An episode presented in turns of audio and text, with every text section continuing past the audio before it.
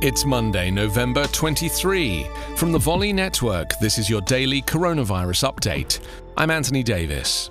The first Americans could receive a COVID 19 vaccine as soon as December 11, the chief scientific advisor for the US government's vaccine program said on Sunday. Within 24 hours from the approval, the vaccine will be moving and located in the areas where each state will have told us where they want the vaccine doses, he said.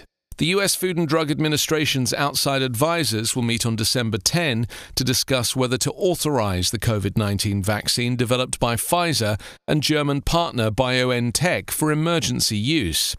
The vaccine, which requires two doses administered about three weeks apart, has been shown to be 95% effective with no major safety concerns.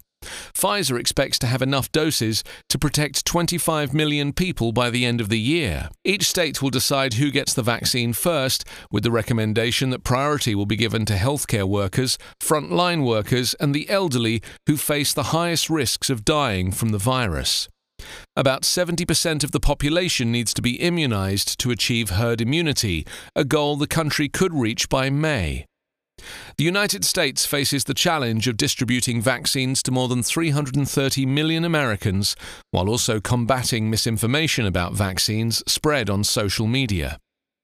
Incoming White House Chief of Staff Ron Klain said it was crucial to have a seamless flow of information between Trump's coronavirus experts and the President elect Joe Biden's transition team to avoid delays in distribution after Biden takes office on January 20th. The current number of tested US coronavirus cases has increased to 12,499,379.